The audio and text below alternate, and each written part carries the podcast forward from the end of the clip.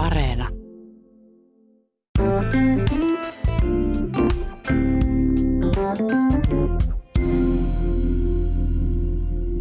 Kesätyö. Rahaa, kokemusta, oppia, tuntemus olla tärkeä yhteiskunnalle. Syitä käydä töissä on monia ja syitä käydä kesätöissä voi olla vielä enemmän. Kukakohan muistaa vielä oman ensimmäisen työpaikkansa? Ehkä kaikki. Vieraana on Uudenmaan TE-toimiston osaamisen kehittämispalvelut yksiköstä palvelujohtaja Mika Salo. Mikä oli teidän ensimmäinen työpaikkanne? Tervehdys vaan ja kiitos kysymästä. Se oli pihatöiden tekeminen, ruohikon laittaminen rakennusyhtiön äh, rakennuskohteessa. Miten saitte sen työpaikan?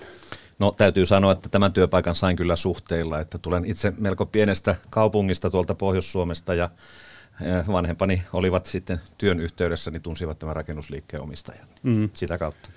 Mutta sehän on kaikenikäiselle ihmiselle varmaan hirveän tärkeää, että työnantajalla pitää olla tieto, että minkälainen ihminen on kyseessä ja jos jos ei ole mitään aikaisempaa kokemusta, niin sitten se arvio varmaan tehdään vähän niin kuin vanhempien kautta. No varmasti työ, työ ja tällainen asia on luottamusasia, näin oletan, ja, ja tuota, tietenkin lievät paineetkin siitä varmaan nuorella ihmisellä siinä sitten myöskin oli. Minä olin bussin pesijänä ja tuota, täytyy sanoa, että kyllä sekin työpaikka tuli ihan suhteiden kautta. No näin taisi olla nämä minunkin ensimmäiset kesätyöt kyllä siinä sitten ihan, ihan 5-16-vuotiaasta alkaa ja myöskin täysikäisenä siinä 20 kieppeillä, että kyllä näki taisi aika moni olla myöskin sitten vanhempien suhteiden kautta. Kiitos. No useinhan tai lähes aina se ensimmäinen työpaikka, joka on yleensä kesätyö, niin se on aika semmoinen vaatimaton, johon ei juuri koulutustakaan välttämättä tarvita, mutta jostakin on kuitenkin aloitettava. No näinpä juuri. Itse ajattelen, että se oma kesätyö oli tietenkin työpanokseni, oli ehkä sitä lihastyötä, lihastyövoimaa, jota minulla oli tarjota. Ei minulla varmaan sitä osaamista juurikaan ollut, mutta näinhän se on monesti jokaisella nuorella tälläkin hetkellä. Eli jostakin on aloitettava, tuotava se oma työpanos, sitoutuminen siihen ja sitä kauttakin varmasti sitten itse kullekin se tulevaisuuden ura selkiytyy. Onko tämä se minun työpaikka, minun alani ja niin edelleen. Että tärkeitä kokemuksia. Mm, mm. E- ja tekijälleen se tuo paitsi kokemusta työelämästä, totta kai sitten myös, myös, myös rahaa ja sitten niin sanottu tämä CV, eli, eli sen seuraavan työpaikan, paremman työpaikan saaminen on sitten todennäköisesti helpompaa kuin sitä työkokemusta on, totta kai. Kyllä, totta kai se raha on varmasti se keskeinen, ainakin, ainakin jokaisella nuorella tuo itsenäisyyttä, mahdollistaa mopon hankinnan, mahdollistaa lomamatkan, mahdollistaa festivaalimatkan ja toisaalta sitten se, että sitten jossakin vaiheessa, kun sitä, sitä seuraavaa työpaikkaa hakee tai sitä ensimmäistä vaikka sellaista opiskelun jälkeistä työpaikkaa, niin kyllä minulla on vakaa käsitys, että työntä, työnantajat katsovat koko sitä edellistä työhistoriaa, eli, eli kyllä niillä kesätöilläkin on merkitystä niitä ensimmäisiä työpaikkoja hakiessa, aivan varmasti. Hmm. Uudenmaan TE-toimiston palvelujohtaja Mika Salo, mitä myönteisiä kokemuksia ja elämyksiä se ensimmäinen työpaikka antoi? No se antoi ainakin sellaista niin kuin arvostuksen tunnetta, että, että kun se kesä siellä sitten, sitten siellä kesä, pihatöissä oli, niin jotenkin se selkeä visio siitä, että loppukesästä se ruoho sieltä alkoi sitten vihertää, että se oli kovin konkreettista työtä. Oman työn jälki näkyy siinä aivan selvästi ja, ja toisaalta sitten se arvostus sen, sen pienen palkan muodossa ja työkaverit, sosiaalinen ympäristö, vanhempia työntekijöitä, uudempia työntekijöitä, ne oli arvokkaita kokemuksia. Mm. Ja niinhän se on kai, kaikissa työpaikoissa kaikenikäisillä ihmisillä, että työ antaa myös niitä työkavereita. Kyllä, mm. ja sitä sosiaalista, sosiaalista ympäristöä siihen, että tulee ottaa toiset huomioon, tapaa eri-ikäisiä ihmisiä, että varmasti näinkin, että itselläkin se ympäristö, missä oli kasvanut ollut, se oli sen, sen samanikäistä ihmistä, mutta sä joudutkin sitten työpaikassa, siellä on niin kuin kaiken, kaiken ikäisiä ihmisiä, kaikenlaisen tausta-ihmisiä, että tällaisia sosiaalisia suhteita ja, ja yhdessä tekemistä. Sitä siinä ainakin minä koen, että oppii. Tuossa äsken puhuttiinkin siitä, että suhteet ovat hyvin tärkeitä, jos sitä aikaisempaa työkokemusta olen, niin Sitran tutkimuksen mukaan, ja tämä vaikuttaa aika pätevältä tutkimukselta, koska Otos oli 5000 vastaajaa, niin sen mukaan vain joka neljäs työpaikka on löytynyt avoimen haun kautta. Loput siis ei pelkästään suhteilla, vaan tämä tarkoittaa siis sitä, että vain joka neljäs työpaikka on löytynyt sillä tavalla, että on huomattu, että on niin kuin ilmoitus, että haetaan ihmistä töihin. Eli nämä omat verkostot ovat sitten todella tärkeät. Ainakin minusta tämä kuulostaa yllättävän vähältä, että vain joka neljäs työpaikka tosiaan avoimen haun kautta. Kieltämättä se on varmasti näin. Tuossa kun katselin esimerkiksi meidän tietojärjestelmään ilmoitettuja avoimia työpaikkoja, jossa on kesätyö, niin niitä oli tuommoinen reilu 2000 Suomessa ilmoitettu. Niin kuin kaikkiin työpaikkojen määrään se ei ole valtavan suuri, mutta kuitenkin vähintään kohtalainen. Että on varmasti näin, että on olemassa sellaisia aloja, jossa sitten haetaan ihan sitten niillä avoimilla avointen työmarkkinoiden kautta, mutta kyllä varmasti se kesätyö hyvin tyypillisesti on, on sen tyyppinen, että siihen sitten enempi vähempi sitten ne suhteet vaikuttaa ihan siitä syystä johtuen, että, että aika harva varmastikin siinä samassa kesätyöpaikassa hirveän montaa kesää välttämättä on, että ihan tästä syystä johtuen siellä on sitten vaihtuvuutta ja ehkä se seuraava sisar tai, tai sitten joku toinen siellä sitten jatkaa, että varmasti tämä luottamus, mistä alussa mainitsitkin, niin on ihan keskeistä, että kun palkataan, palkataan nuorta ihmistä, niin ehkä se, se suhteet sitten oma, omat vanhemmat tai, tai joku muu, muu tuttava on niin kuin sanotaanko siinä se, se henkilö, joka on taku, takuhenkilönä siinä tavalla tai toisella. Hmm. No silloin kun puhutaan koululaisista ja opiskelijoista, jotka ovat siis niin kuin ei-täysi-ikäisiä, niin, niin – hehän eivät tule TE-toimistoon hakemaan sitä työttömyyskorvausta, vaan siis ihan, ihan töitä, mutta siis te, te palvelette myös alaikäisiä. Kyllä, joo, kyllä. Meillä on niin työnhakijoinakin alle 18-vuotiaita, että heille palvellaan, että se työttömyysturva on sitten tietysti oma lukunsa ja se selvitetään tarvittaessa, mutta meidän palvelut on avoimia kaikille kyllä, että että niitä, niitä palveluita voi käyttää ja toki niin kuin ehdottomasti varsinkin nuorten kohdalla niin, niin kehotan ja neuvomme tietenkin tutustumaan niihin mahdollisuuksiin sieltä meidän verkkosivujen kautta, josta nämä avoimet työpaikat on kaikkien saatavilla ja nähtävillä. Mika Salo, sanoitte niin kuin tarvittaessa? Eli, eli onko mahdollista, että alaikäinenkin saa työttömyyskorvausta? No periaatteessa sellainen on mahdollista siis, mutta työttömyysturvalaki on sillä lailla niin, niin tuota monisyinen, että ei ehkä ole syytä tässä lähteä avaamaan sitä. Eli, eli 17-vuotias henkilökin voi olla TE-toimistossa asiakkaana, mutta, mutta niin kuin mä sanoin, että kannattaa se asia sitten tarvittaessa selvittää. Mm, mm, kyllä, kyllä. No sitten tämä tuntemus, että on tärkeä, niin, niin itse muistan sen, että sitten kun seuraava työpaikka oli postin viikonloppujakajana, niin, niin kyllä se oli komeata, kun laittoi postimiehen semmoisen kokardi lakin päähän ja, ja tuota, virkapukua ei ollut, mutta, mutta virkahattu oli. Ja se oli hienoa. Sitä tunsi olevansa Euroopan omistaja, kun töräytti pitkin kirkonkylän raittia postin keltaisella pyörällä ja kokardilakki päässä. Niin, minulla ei sitä kokardia eikä lakkia ole ollut, mutta tota, siirryin varmaan sitten seuraavaksi tällaiseen varastotyöhön, jossa minullekin uskottiin sitten varastotrukki käyttöön ja kyllä kai se tuntui sitten sillä lailla tietenkin arvokkaalta, tärkeältä tekemiseltä, että, että trukilla siellä sitten varastossa niitä elintarvikkeita kerättiin ja käytettiin ja se oli niin kuin uskottu sun vastuulle, niin kai siinäkin sitten jonkin tyyppinen arvo, arvokohoma tapahtuu. Oliko se mukavampaa kuin mopolaajo? no, ei se mukavampaa ollut, mutta siitä sai palkkaa. kyllä, kyllä.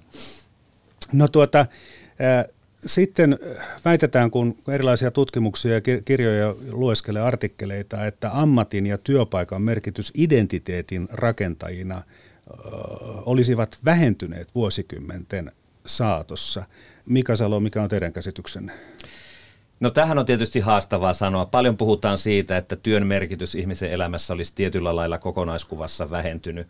Mutta toisaalta minullakin on jälkikasvua ja kyllä mä oon kokenut heille työ ja työn tekeminen on tosi tärkeitä, että, että nuorina ihmisinä he ovat tietenkin tehneet tällaisia kesätyötyyppisiä juttuja, mutta sitten kun he ovat kouluttaneet, niin kyllä se työ on ollut, ollut tärkeä. Kyllä mä sen niin kuin näen, että kyllä se heitä myöskin niin kuin sillä lailla, että kyllä mä jotenkin ajattelisin, että kyllä työ ihmiselle on keskeinen asia, että jos ihminen on työkykyinen, täysikäinen, ja miksei nuorempikin, niin kyllä sillä on, on tärkeä merkitys ihmiselle ja ihmisen mm. niin kuin, niin kuin, jotenkin sille, niin kuin, sille identiteetin rakenteelle siinä, että et, et se arvostus, että että et, et jokainen meistä työtä tehdessään tekee tosi arvokasta työtä tälle yhteiskunnalle, niin niin uskon näin, että se on edelleen todella, todella tärkeää.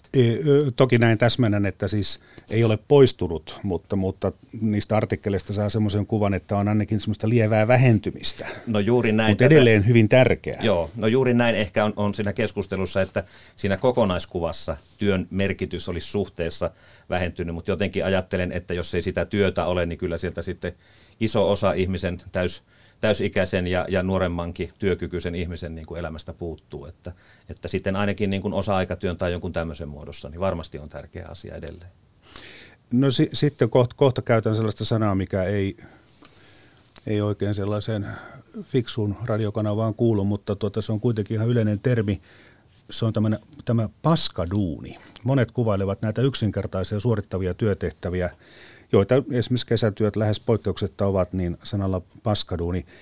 Minkä kannan, Mika Salo, otamme tähän, tähän, tähän termiin ja onko niitä? No mä vastaan tähän, että minulle ei ole olemassa yksikään duuni tällaista tällä te- termillä kutsuttua. Eli minä pidän jokaista työtehtävää todella tärkeänä arvokkaan, niin inhimillisesti, yhteiskunnallisesti kuin kansantaloudellisesti. Täällä on monenlaisia eri työtehtäviä.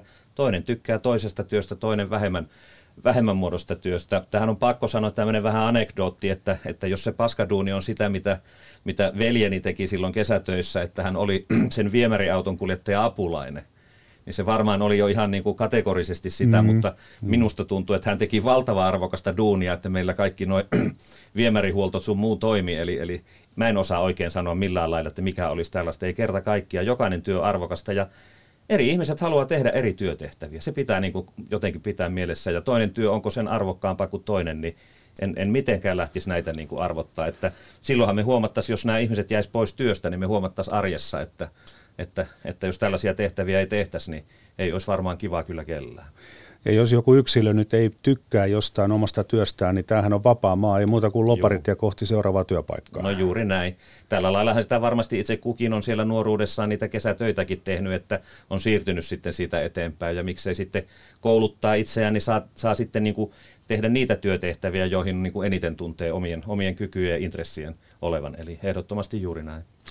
Mutta olemmeko me suomalaiset ja varsinkin nuoret niin tulleet vähän tällaiseksi krantummi, olemmeko me suomalaiset tulleet vähän, vähän niin kuin, miten sen sanoisi, vältä, vältämmekö yksinkertaisia töitä, kun esimerkiksi silloin kun minä olin nuori, niin esimerkiksi marjan poiminta ja sokerijuurikkaa harvennus, niin nehän oli ihan normaaleita kesätöitä, mutta ei, niihin oikein tahdon nykypäivänä ketään löytää. Tai Taimaasta pitää sitten hakea. No tässä tietenkin, jos nostalgisesti ajattelee, kun otit tämän marjanpoiminnan tähän, niin taisin kertoa, että tulen itse tuolta Pohjois-Suomesta, niin kyllä minä ne ensimmäiset moporahani olen marjoja poimimalla tienannut.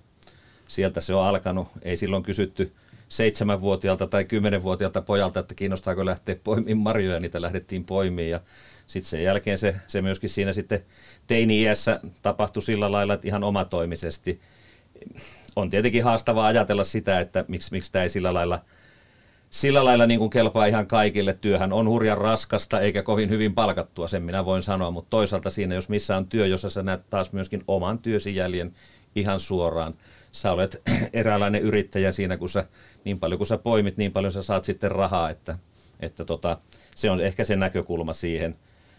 Tämä on tietysti haastava, haastava asia kokonaisuudessaan. Ehkä on myöskin näin, että siellä, missä näitä, näitä tämän tyyppisiä niin kuin maatalouden tehtäviä, metsätalouden tehtäviä on, niin siellä ehkä tämä ikärakenne taitaa nykyään olla jo sillä lailla, että siellä ei ole ehkä ihan niin kuin niinkään nuorta väkeä poimimaan näitä marjoja tai, tai, tai sitten niitä sokerijuurikkaita harventamaan.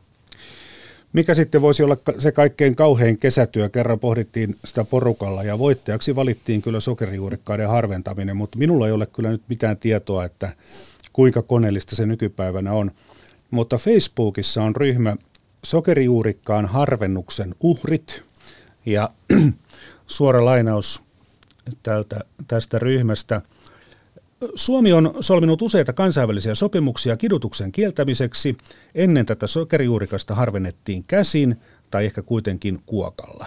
Myös koulukiusaamista esiintyi, tosin sitä kutsuttiin silloin algebraksi. Näin siis todetaan sokerijuurikkaan harvennuksen uhrit Facebook-sivulla. Uudenmaan TE-toimiston palvelujohtaja Mika Salo, mikä on teidän ykkös duuni siellä arvostuksen häntäpäässä, tai, tai niin kuin ra, raskauden, raskain, ikävin työ, mitä voisi tehdä? No joo, ehkä juuri täytyy sanoa, niin kuin sä sanoit, että raskas versus versus sitten arvotus, että niin kuin mä sanoin, että jokainen työ on valtava arvokasta.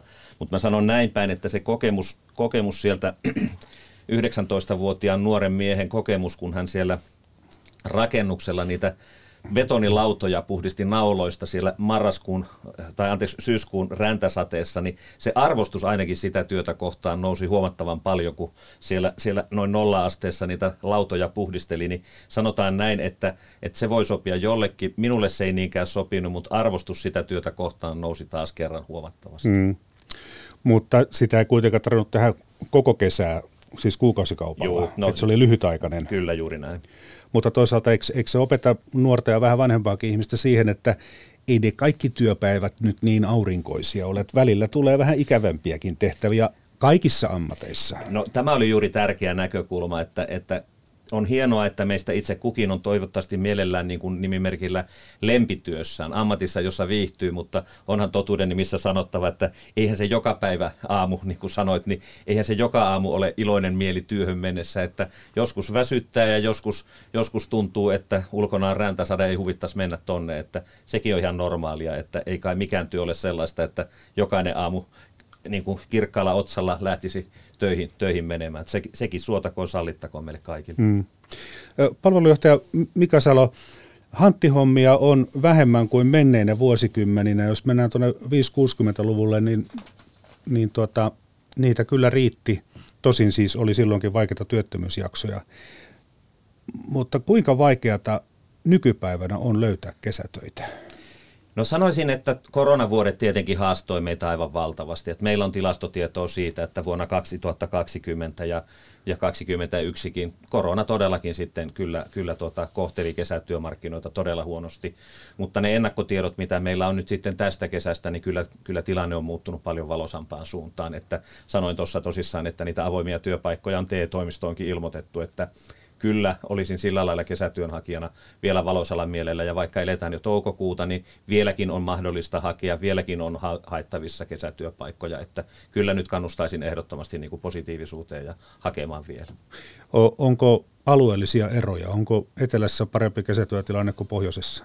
No kun katselin tässä näitä paikkoja, niin näitä on koko tavalla kyllä koko Suomessa. Et sillä laillahan tämä työ, työmarkkinatilanne ja työtilanne on muutenkin niin kuin muuttunut ehkä muutamien vuosien takaiseen, että koko Suomessa on, on niin kuin näitä työpaikkoja, avoimia työpaikkoja kohtalaisen hyvin ollut tarjolla, että jos Suomessa oli alueellisia eroja vielä 10-15 vuotta mm. sitten huomattaviakin, niin tämä on kyllä tasottunut Suomessa.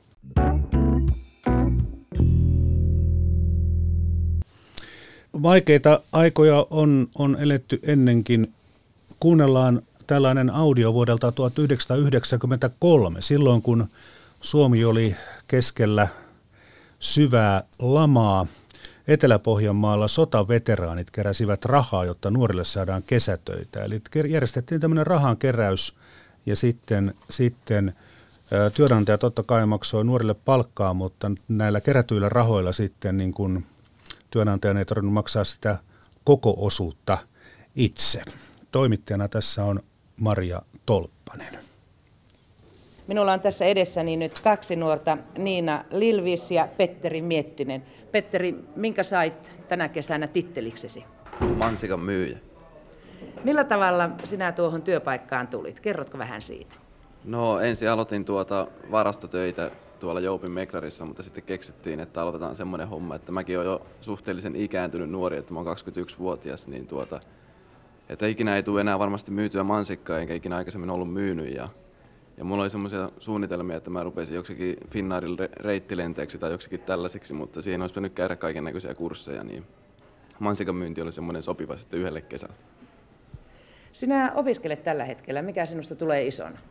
Hotelli- ja ravintola esimies sitten joskus neljän vuoden kuluttua. Niina, äh, minkälaista työtä sinä teit tämän kesän aikana? No mä oon kaikkia mahdollista vanhusten kanssa syöttänyt, ulkoilu, ulkoiluttanut seurustellut niiden kanssa, viettänyt aikaa vanhusten kanssa. Tästä työstä maksettiin 100 markkaa päivä. Onko se riittävä määrä? No parempi sekin on kuin ei mitään ole, että kyllä, se, kyllä mä nyt olen ihan tyytyväinen ainakin. Kuinka pitkiä työpäiviä te teitte? Mä oon tehnyt seitsemän puoli tuntia päivää. Mä tein kahdeksaa ja siitä sitten vähennettiin tuota niiden päivien lukumäärästä, että 7,5 tuntia oli se työaika. Että kahdeksan tuntisia tehtiin ja sitten täytyy olla vain 14, tuntia, tai 14 päivää vaan, kun mä olin niin kuin 15 päivää virallisesti, mutta 14 mä tein vain ainoastaan sitten. Sinä olet alun kolmannella kymmenellä ja tienasit nyt sitten sataisen päivä. Riittääkö se kaikkiin niihin menoihin, mitä nuorella miehellä on? Kyllä se neljäksi päivää riittää ihan hyvin. jos ei pidempää tarvi, mutta eläisikö sillä? No kyllähän sillä tietysti elää, jos tarpeeksi, tarpeeksi tuota köyhästi elelisi siinä, että söisi vaan leipää, ettei siihen kannata voita enää silloin päälle laittaa, mutta tosi mukava oli kuitenkin, että sai olla töissä, että, että tuota, on, on lomalla on mukava olla, mutta silloin jos ei ole rahaa olla lomalla, niin se on tosi tympäsevää hommaa silloin.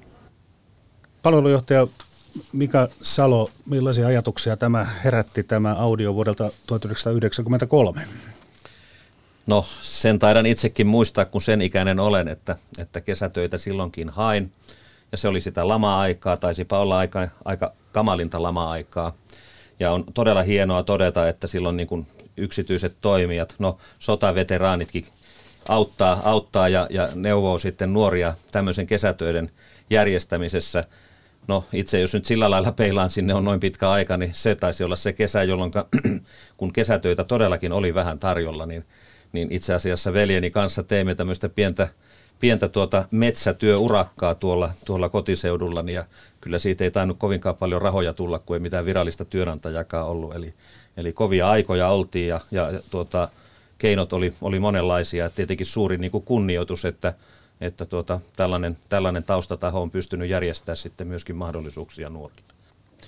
Kuulostaa jotenkin sympaattiselta, että vanhat sotaveteraanit ovat panneet keräyksen pystyyn, että nuoret pääsevät töihin. Kyllä, kyllä kerta kaikkiaan. Syvä arvostus heitä kohtaan. Joo. Tuosta 90-luvun lamasta vielä, niin, niin palvelujohtaja Mika Salo, näkyykö se vielä nykypäivänäkin tuolla TE-toimistoissa?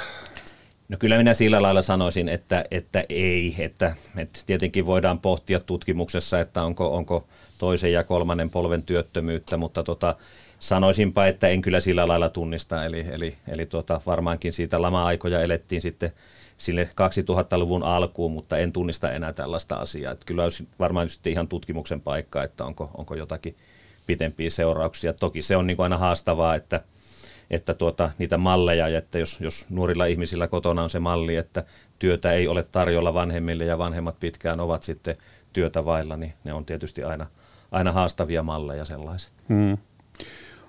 Mutta todennäköisesti nyt ei ainakaan kovin suuria traumoja, no silloiset nuorethan ovat jo 5-60 että Juuri näin, no juuri näin. ja, ja, ja sitten se, ne vanhemmat ikäpolvet, jotka silloin olivat esimerkiksi pitkäaikaistyöttömiä, ne ovat toki eläkkeellä jo ja, ja mikäli ovat elossa.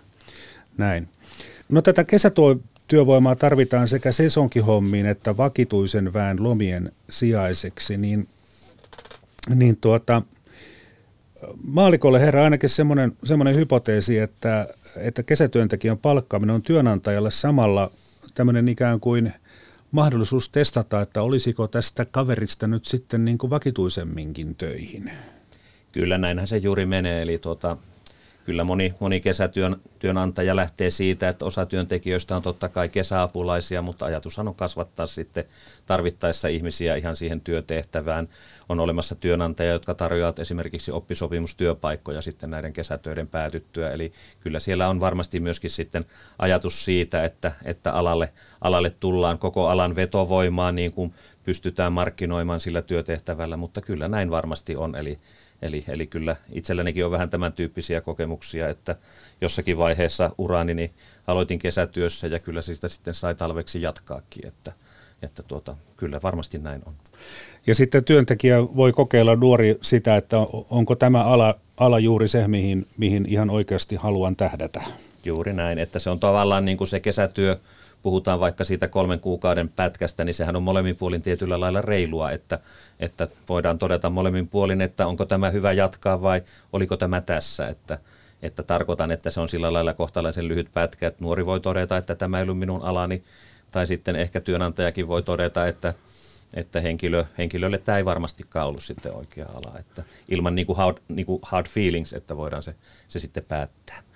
1980-luvulla minulle kävi niin, että minut valittiin rakennusinsinööriopintoihin, mutta siinä oli semmoinen ehto, että piti olla 12 kuukautta kokemusta rakennustyömaalta ja minulla ei ollut päivääkään. Ja menin sitten suorittamaan sitä työharjoittelua apumieheksi sinne, niin kolmen kuukauden jälkeen sitten siirryin yliopiston puolelle. No näinhän se, näinhän se niin kuin ehkä sanottu, tässä on tullut, että kokemus opettaa. Nuorelle ihmiselle se urapolku ei varmasti ole mitenkään päivänselvä. Aika harvalle nuorelle on vaan, että ne työt ja työtehtävät kertovat, että onko tämä sitä, mitä haluan tai sitten niin kuin taisin tuossa vihjata, että niin minäkin totesin varmaan omalta osaltani, että ehkä se rakennusala ei ollut minun alani ja niin edelleen. Mutta se, se on ihan ymmärrettävää, että, että tämmöisiäkin tapauksia on, mutta kai niin kuin yksilön ja yhteiskunnan kannalta on tietysti aina parempi, että mitä nopeammin sen huomaa. No juu, juuri mm. näin. Se on tietysti ihan totta, totta että, että mitä pikemminkin ikään kuin, että, että ei ole siinä niin kuin epävarmuuden tilassa, mutta tietenkin tähän, jos yleisellä elämänkokemuksella katsoo myöskin sitten nykynuoria ja ehkä, ehkä niin kuin omia, omiakin jälkikasvua, niin ei se välttämättä tietenkään ole niin selvää sillä 18 vuoden iässä tai 16 vuoden iässä, että miksi isona, että siihen ei taida sitä kristallipalloa olla meillä kellään. Niin ja eikös joka toinen avioliittokin päätyy eroon, että ei, se on vähän, nämä elämän suuret kysymykset, niin ei, ei ne aina ihan kerralla me putkeen. No näinpä se taitaa olla, joo. Mutta ei mennä nyt sille puolelle tässä. Nyt puhutaan kesätöistä ja, ja työelämän aloittamisesta. Sitten puhutaan näistä pätkätöistä ja nyt on kehitetty kännykkäsovelluksia, joiden avulla sitten saa lyhyitä työkeikkoja. Ja työnantajallehan nämä appit ovat käteviä. Appin ylläpitäjä hoitaa sitten kaiken byrokratian, maksaa kaikki sivukulut, ottaa tosin siitä sitten aikamoisen siivun itselleen. Tuossa kun katsoin yhtä yhtä mainosta, niin tämmöinen työvälitystä hoitava firma laskuttaa työnantajaa 1,7 kertaa palkan perran plus arvonlisävero. Eli a- aika, aika korkea. Mitäs palvelujohtaja eh, Mika Salo TE-toimistosta, jos te saisitte yksi kertaa seitsemän kertaa palkan, niin kuulostaisiko tämä hyvältä bisnekseltä? No, te ette saa mitään. No se on vaikea arvioida sitä liike, liiketalouspuolta. Tämä on tietysti nykypäivää nämä, nämä tällaiset niin sähköiset sovellukset kaikessa työhaussa. Tietenkin täytyy ajatella varmaan niin kuin meillä siellä TE-toimistossa, että avoimin mielin, että tuetaan niitä, niitä, niitä työmahdollisuuksia. Tässäkin on varmaan kysymys just siitä, että pystytään nopeasti reagoimaan tällaisella sovelluksella. On olemassa ehkä sitten juuri niitä työtilanteita, jotka on avautunut siellä. Että sitten toi toi liiketoimintalogiikka, niin siihen, siihen niin kuin sanottu en osaa ottaa kantaa, mutta että näille varmasti niin kuin nämä on luonut semmoista joustavuutta tietyllä lailla saada sellaisia, sellaisia niin kuin keikkoja tehtyä, jota ehkä muuten olisi saatu. Että sieltä voi olla, että sieltä on joku jäänyt pois, saadaan, halutaan nopeasti sijainen tilalle tai jotain tämmöistä, että siihen tämä varmasti on tuonut joustavuutta, että, että niin kuin kaikissa näissä sähköisissä palveluissa, niin niinhän se taitaa olla myöskin ihan missä tahansa, että että jos se ennen se ruoka haettiin sieltä ruokakaupasta, niin nyt se, se tulee jollain äpillä, äpillä tilattuna ovelle. Että tämä on varmaan sitten sitä nykypäivää ja tulevaa kehitystä. Mm.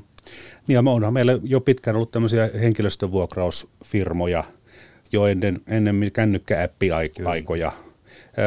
Miten palvelujohtaja Mika Salo tee Uudenmaan TE-keskuksesta, mitä mieltä te olette siitä, että ovatko nämä nyt sitten nämä yksityiset firmat tulleet vähän niin kuin TE-keskusten varpaille? No ei, ei oikeastaan eikä tietenkään missään nimessä. Eli mehän tehdään heidän kanssa pitkältikin yhteistyötä niin kuin koko ajan. Eli, eli, eli mehän toimitaan heidän kanssa yhteistyöalustana, eli avoimia työpaikkoja voi meidän kautta ilmoittaa.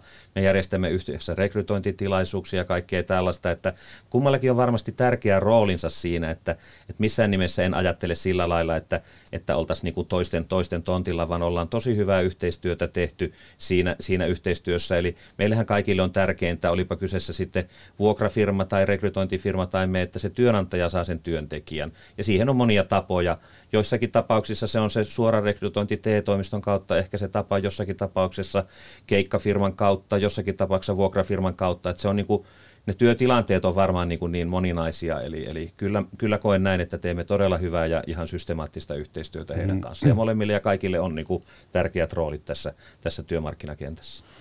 No ainakin yhden semmoisen yrityksen tiedän, joka välittää työvoimaa apteekeille, farmaseutteja, niin se on, se on todennäköisesti apteekkarille kauhean kätevä tapa saada se sijainen viikoksi tai kahdeksi tai muutamaksi päiväksi, niin, niin tämä, tämä työvoimavuokrausfirma hoitaa kaiken. Aivan. Juuri näin siinä on kysymys, että totta kai se joustavuus ja tietyllä lailla riskikin siitä, että, että ymmärrän niin kuin sitä työnantaja yrittäjää, jos hän tarvitsee lyhyeksi ajaksi, niin sitten se, että jos hän itse lähtisi hoitamaan sitä rekrytointia, vaikka tämä mainitsemasi pienehkö apteekki, niin se on iso panostus henkilön rekrytointi ja, ja perehdyttäminen ja kaikki se, ja jos tässä on niin kuin vaikka lyhytaikaisesta tarpeesta kysymys, niin kyllä se varmasti on joustavinta hoitaa tällä lailla, tällä lailla vaikka sen vuokrayrityksen kautta. Mm-hmm. No sitten tämä Tämä verotus, palkkaverotushan on lähellä nollaa, jos tekee töitä vain pari kuukautta vuodessa, mutta sitten opintotuki ja asumistuki alkavat vähetä voimakkaasti. No totta kai, jos on nyt kyse 5, 6, 17-vuotiaista, niin semmoinen henkilö hän todennäköisesti asuu vanhempiensa luona, jolloin, jolloin tämmöisiä opinto- ja asumistukiongelmia ei tule. Mutta tuota, sitä muistelen, että 1980-luvulla sai opiskelija tienata niin paljon kuin halusi. Se ei vaikuttanut siihen opintotukeen millään lailla. Opintotuki oli silloin ikään kuin tämmöinen asumislisä. Ne riippuivat vain ja ainoastaan opintojen edistymisestä. Tällainen vahva mielikuva minu, minulla kyllä on. Niin kumpi malli olisi sitten parempi vai, vai onko niin, että jollekin se vanha oli parempi ja jollekin taas parempi tämä uusi? niin, ehkä se, ehkä se totuus on jossakin siellä ihan lopussa, että, että jollekin se vanha parempi, jollekin uusi. Mm, tähän tietenkin liikutaan jo sitten sillä lailla niin kuin vähän mielipidekysymyksissä, että itselläni on samoja kokemuksia, että aikoinaan se jousto syntyy siitä, että kuinka opinnot etenivät. Opintotukea sai, jos opinnot olivat aina vuodessa edenneet sen verran, kun ne oli vaadittu, ja, sen sai, jos ei ne ollut edennyt, niin sitäpä ei tainnut sitten tulla. Ehkä ajattelen sillä lailla tässä, tässä kun noita nuoria, nykynuoria katson, että ei se kieltämättä varmasti niin kuin kokonaiskuvassa ole välttämättä kaikkein motivoivimpaa, että, että niin sanotusti, että jos et tee yhtään töitä, niin opintotukesi ja, ja nämä ovat tämän suuruiset, mutta jos olet ahkera, teet sen opintojen yhdessä ja myöskin töitä, niin sitten opintotukesi tippuu ja hyvällä tuurilla sinulle tehdään takaisin perintää siitä sitten vuoden päästä, että että on siinä kieltämättä sellainen kulma, että ei se kaikkien ehkä niin kuin näyttäydy sillä lailla sitä, sitä omaa aktiivisuutta eniten tukevana niin kuin rahan mielessä. Että tietenkin se tuleekin nähdä ehkä investointina työkokemuksessa oma osaamiseen, mutta, mutta kieltämättä kun, kun olen katsonut noita, niitä nuoria, jotka aktiivisesti tekee työtä opintojen ohessa ja ja, ja seuraus on, että opintotuki tippuu, niin eihän se kauhean kannustava siinä mielessä ole. Niin luulisin, että se on työnantajille vähän, vähän ongelmallista, että sitten tota, tämmöinen luotettu hyvä pätkätöiden tekijä ilmoittaakin kylmän viileesti marraskuun alussa, että hei nyt mulla on tota eurot täynnä, että, mm. että se on moikka ja soitellaan tammikuussa. No se on varmasti kummallekin, eli, eli yksilölle, työntekijälle ja yritykselle niin haastava tilanne. Kyllä, kyllä varmasti näin. No sitten nämä työelämän pelisäännöt. Kesätöissähän opitaan niitä. Moni sanoo, että, että tuota, silloin oppit nämä perusasiat, että määrättyyn kellonaikaan pitää tulla esimerkiksi töihin. Niin, niin tuota, toisaalta sitten taas työelämä muuttuu sitä mukaan, kun vanhat jäävät eläkkeelle ja nuoret tulevat töihin, niin, niin miten tämä sitten tämä houkuttelevuus, että pal- paljonko yritysten on muututtava, jotta ne voivat houkutella nuorta työvoimaa? No mä luulen, että se, mistä ehkä tuossa yhdessä vaiheessa hiukan keskusteltiin, että, että nuorilla varmasti se – se niin kuin työn merkityksessä, se työn merkityksellisyys on kasvanut. Että, että tehdään niin kuin merkityksellistä työtä, on noussut sen vo, niin kuin voimakkaasti. Että ehkä jos ennen ajateltiin niin kuin hyvinkin varsinkin nuoret ja kesätyöt niin, kuin niin sanotusti palkkalähtöisesti, rahalähtöisesti, että okei, se on sellaista työtä, mutta siitä saa sitä palkkaa ja muulla ei ole paljon niin väliä, niin mä oon melko vakuuttunut, että, että se on voimakkaasti noussut. Eli sellaiset työnantajat, jotka, jotka niin kuin osaa järjestää työ niin kuin työelämän ja sen, sen, sen työpaikan niin kuin asiat niin kuin vähintään kohtalaisen hyvin ja osaavat myöskin järjestää sen sillä lailla, että se työ, mitä ihmiset siellä tekee, ne nuoret, että se koetaan merkitykselliseksi. Niin mä luulen, että tällaiset työnantajat ovat vahvoilla ja tulevat olemaan vahvoilla, että he pystyvät niin määrittelemään sen työtehtävän, että tämä on merkityksellistä ja, ja tällä lailla pystyt vaikuttaa, että myöskin sen niin kuin ulos puhuminen. Et, et mm. Veikkaan, että tällä lailla tällaiset on sitten vahvoilla vielä tulevaisuudessa enemmänkin.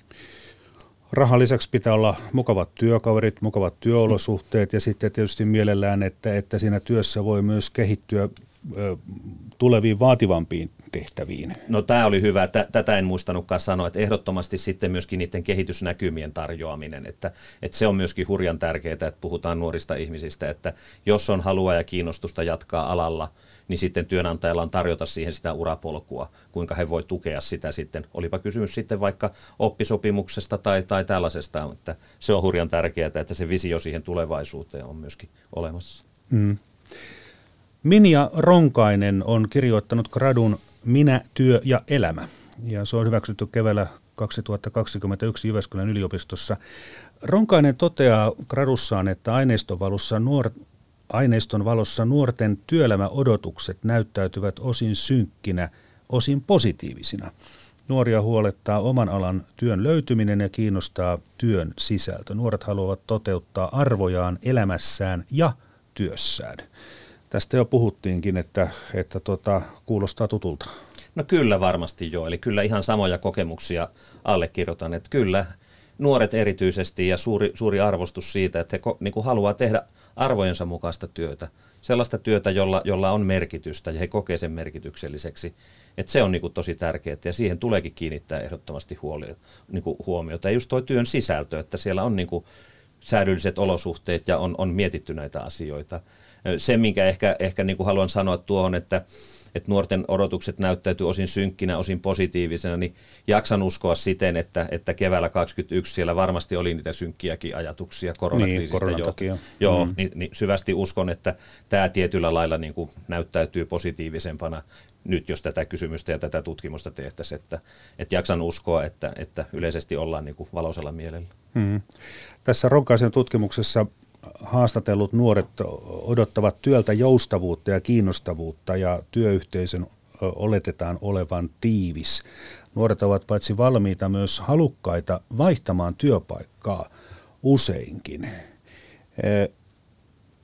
Mites, jos mennään ihan tuonne sotien jälkeisille vuosikymmenille, niin silloinhan oli ihan semmoinen tapa, että se nuori meni siihen samaan tehtaaseen, missä tota vanhemmat ja isovanhemmat mm. olivat töissä olleet koko ikänsä. Ja, ja se nuorikin todennäköisesti oli siellä koko ikänsä, mutta tämä maailma on nyt vähän niin kuin mennyttä maailmaa. Kyllä tämä sillä lailla varmasti on. Eli, eli ehkä juuri näin, että nuoret haluaa hakea niitä kokemuksia siitä, mikä se on se kiinnostavin työpaikka, työsuhde. Tässä ehkä voidaan sillä lailla hiukan sivuta, sivuta myöskin vaikka sitten ihan, ihan TE-toimistoa työnantajana, että meillähän myöskin on huomattavan paljon palkataan ihmisiä, uusia ihmisiä töihin. Ja, ja kyllä meilläkin on myöskin sitten vaihtuvuutta, että, että varsinkin sitten se ehkä nuoremmat ihmiset, niin, niin osa, osa on meillä töissä jonkun aikaa vuoden ja jatkaa sitten eteenpäin. Ehkä ajattelen näin, että se on sitä, sitä nykytyömarkkinaa ja tulevaa, että, että työsuhteita syntyy paljon, mutta niitä päättyykin paljon. Että se on, on niin kuin, nuorille se ehkä se työpaikan vaihtaminen ei ole ollenkaan sellainen kynnys, niin kuin kun kerroit tuossa mm-hmm. vanhemmilla ikäpolvilla, että se on sitten sitä ihan normaalia, että haetaan niitä kokemuksia, haetaan osaamista, kartutetaan semmoista niin kuin kokemuspääomaa tavallaan ja ehkä sitten jossakin vaiheessa niin kuin tehdään erityyppisiä töitä. Että varmaan sekin ajatus siitä, että ei ehkä jatketa niin kuin yhtä, yhtä urapolkua yhdellä työnantajalla, vaan että et, et viiden vuoden, kymmenen vuoden päästä voidaan tehdä niin kuin koko tavalla erilaisiakin työtehtäviä. Onko nyt sitten niin, että nuoret ovat sisäistäneet tämän länsimaisen markkinatalouden niin hyvin, että he haluavat kilpailuttaa työnantajia, että mistä saadaan ne mukavimmat edut, palkka ja nämä asiat, mitä nyt niin työpaikassa arvostetaan. Että, että tota, kun minun nuoruudessa niin työnantajat valitsivat työntekijät, niin tämä menee nyt vähän niin, kuin niin päin, että työntekijät rupeavat valitsemaan niitä työnantajia. No näin taitaa olla kyllä ja tietenkin loppupeleissähän työmarkkinoilla on aina kysymys kysynnästä ja tarjonnasta. Ja, ja tota, markkinatalouden lainalaisuuksien mukaan näinhän se tulee toimiakin. Eli tota, tietyllä lailla eihän siinä mitään väärää ole. Näinhän työmarkkinat kuuluu toimiakin. Se luo sitä dynamiikkaa sitten myöskin. Jos ihmiset sitten vaihtaa niitä työpaikkoja, niin heillä on varmasti jokaisella oma perusteltu syy siihen. Ja, ja, ja näinhän se kuuluu toimia. Että tota, Ehkä onko siellä sitten se raha aina tärkeä, vaan se työn merkityksellisyys, niin on varmaan hyvä kysymys. Mutta se on ihan, ihan selvä juttu, että, että työsuhteita syntyy paljon ja päättyy paljon ja se on ihan, ihan tätä nykypäivää kyllä. Mm, mm. Mutta sitten taas työnantajan näkökulmasta, jos ne kaikki muut asiat ovat kunnossa, niin silloinhan voi tarjota vähän pienempää palkkaa kuin kilpailija. No ehkä juuri se näin. kokonaisuus kuitenkin ratkaisee No sen, kyllä, joo, kyllä varmasti näin, että tietenkin jotkut, jotkut tiedetään työmarkkinatilanne, että tämä palkkakysymys on herkkä aihe, mutta on varmasti sillä lailla myöskin, niin kuin kerroin, että yleisesti ottaen se työn merkityksellisyys on niin kuin korostunut ja korostuu siinä, siinä niin kuin kokonaispaketissa, kun ihminen miettii, miettii, että minne hän hakee ja missä työssä hän viihtyy. Niin, niin.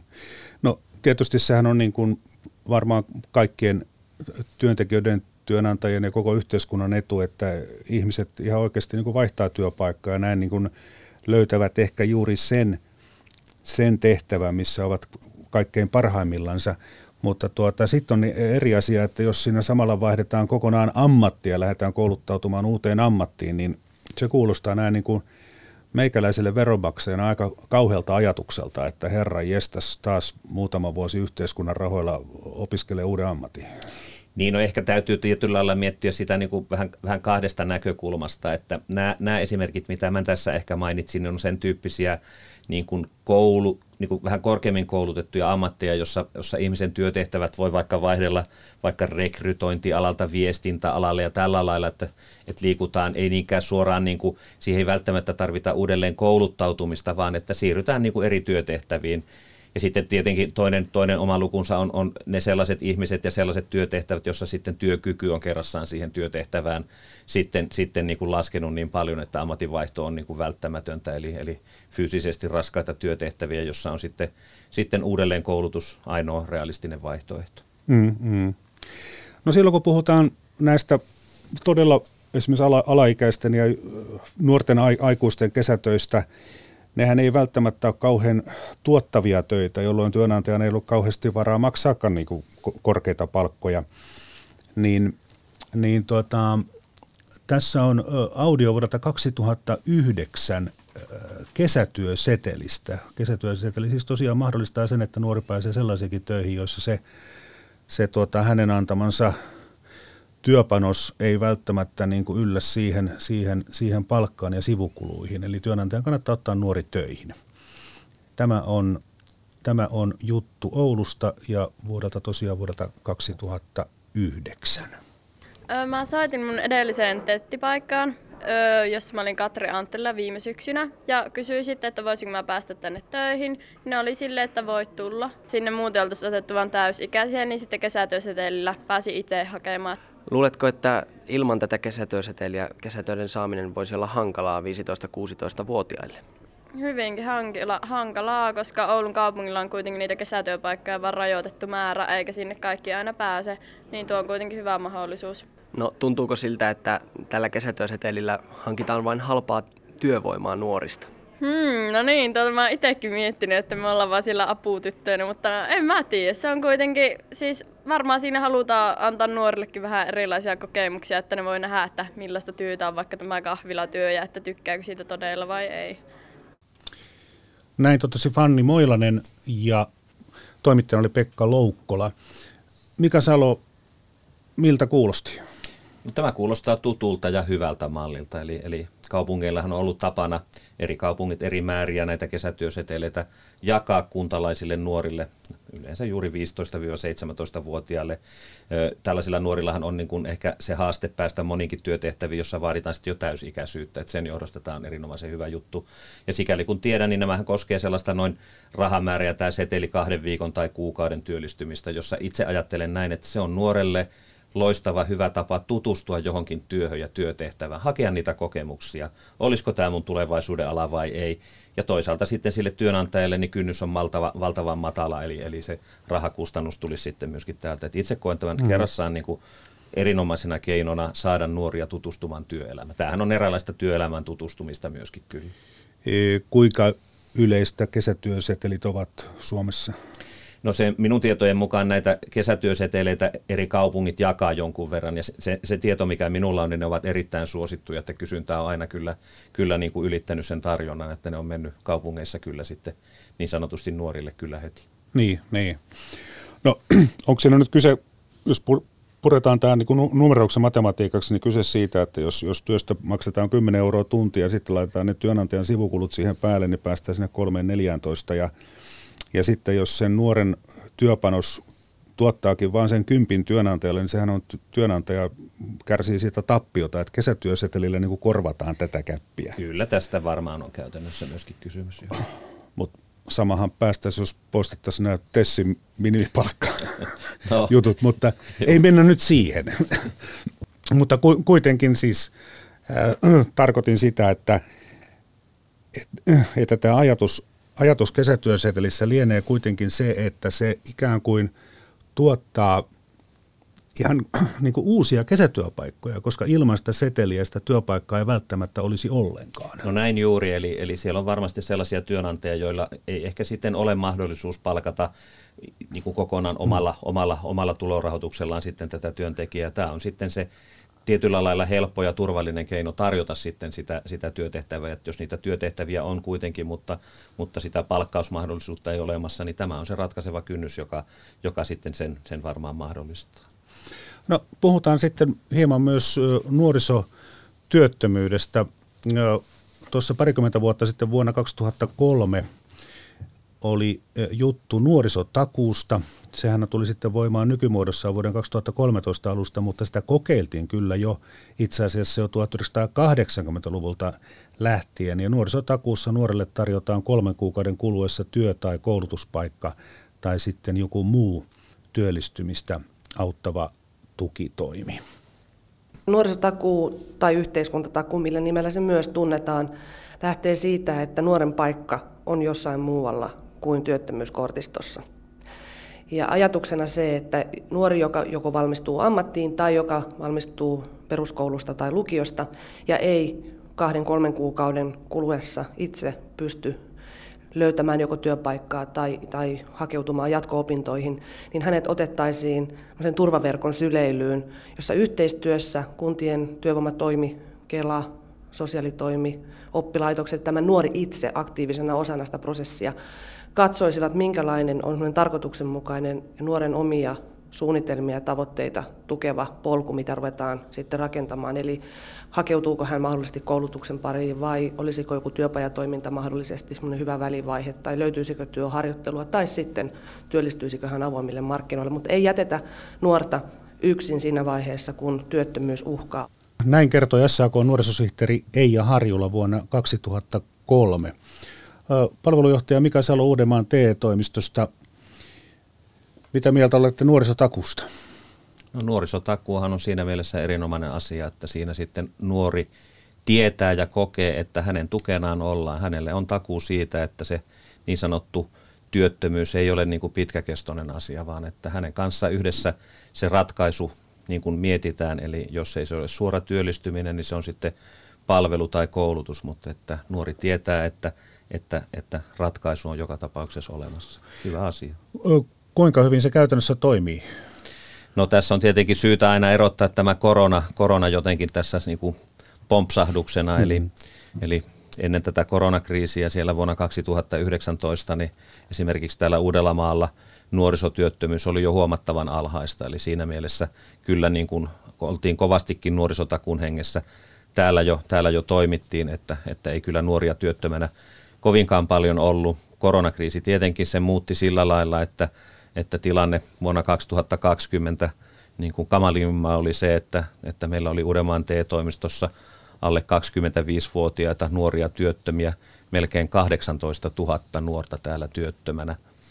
Mutta toisaalta niin päin, että nyt sitten ollaan tehty koko ajan yhdessä, yhdessä alueen kuntien kanssa ja yhdessä alueen työ, työnantajien ja kouluttajien kanssa hyvää yhteistyötä sillä lailla, että ilolla pistin tuossa merkille, kun katsoin noin viimeisimmät – työllisyysluvut nuorten osalta, niin enää noin reilu 7000 työtöntä, joka sekin on totta kai valtava luku, mutta jos sitä peilaa sinne, sinne parin vuoden takaisin 18 000, niin kyllä sillä lailla ollaan tultu hyvää, hyvää tahtia alaspäin. Ja nuorten osalta ehdottomasti sitten tämä, tämä aktivoiminen siinä, että jos, jos nuori on varsinkin kouluttamaton, niin hänen kohdalla sitten mietitään, mietitään joku palvelu, joka tukee häntä sitten sinne mm. työelämään. No teillä eli Uudenmaan TE-keskuksessa niin siirrettiin koronan aikana vuonna 2020 lähes sata asiantuntijaa lisäavuksi nuorten palveluihin palvelemaan ja tukemaan nuoria työnhaussa ja tavoite ja tarkoitus oli lisätä henkilökohtaista neuvontaa. Palvelujohtaja Mika Salo, onko, onko arviota, että paljonko henkilökohtaisen neuvonnan lisääminen on sitten auttanut? No tämä on tietysti sellainen oman tutkimuksen paikka jo, että mistä mikäkin johtuu, eli, eli onko se sitten sitä TE-toimiston resurssointia. Me todellakin teimme sen päätöksen 2020 koronakriisin alkaessa, tunnistimme tilanteen, että nuoret, jos ketkä ovat erityisen, erityisen niin kuin, erityisesti sellaisessa asemassa, jossa se työttömyyden pitkittyminen on kerrassaan sitten niin kuin se kaikkein vakavin juttu, keskusteltiin tuossa jo jossakin vaiheessa siitä edellisestä, edellisestä lamajutusta 90-luvulla, että meidän tulee tehdä kaikkemme, jotta nuorten työttömyys ei pitkity. Ja tämä tiedostettiin kyllä jo silloin keväällä 2020 ja tehtiin tämä päätös 2020 sitten käytännössä siinä kesän jälkeen. Ja, ja kontaktoitiin ja autettiin erityisesti niitä meidän nuoria asiakkaita. Ja itse katson näin, että kun näitä, näitä tilastojen valossa tätä asiaa tarkastelee, niin kyllä me se, se pahin kierre siellä saatiin sitten 2020 kesän jälkeen sitten lasku, laskusuuntaan, että nuorten työttömyys laski. Kuinka paljon siinä on niin kuin koko, kokonaiskuva ja koronaa ja kaikkea tätä, niin se on niin kuin sanottu, tutkija täytyy arvioida, mutta se kokonaissuunta saatiin kyllä käännettyä niin kuin positiiviseen, että nuorten työttömyys lähti selkeäseen laskuun silloin, silloin sen sen mm. jälkeen. Että kyllä koen, että sillä on ollut niin kuin merkitystä ja todella niin kuin iso merkitys sen sijaan, että varsinkin nuorten työttömyys, jos se olisi pitkittynyt puoleen vuoteen vuoteen, niin kyllä ne, ne ratkaisut on sitten vielä paljon haastavampia. No onko se nyt sitten niin, että, että kun TE-toimistossa nuoren kanssa ihan kasvokkaan keskustellaan, niin silloin nuori saa myös niin kuin hyviä vinkkejä siihen, että miten hänen osaamisellaan – pärjäisi työmarkkinoilla tai ehkä mitä vielä jotain osaamista pitäisi, pitäisi lisätä, että, että se, olisi niin kuin ihan, se on niin kuin ihan todellista palvelua. No ehdottomasti meidän palveluhan on henkilökohtaista palvelua ja jokainen ihminenhän meistä on yksilö.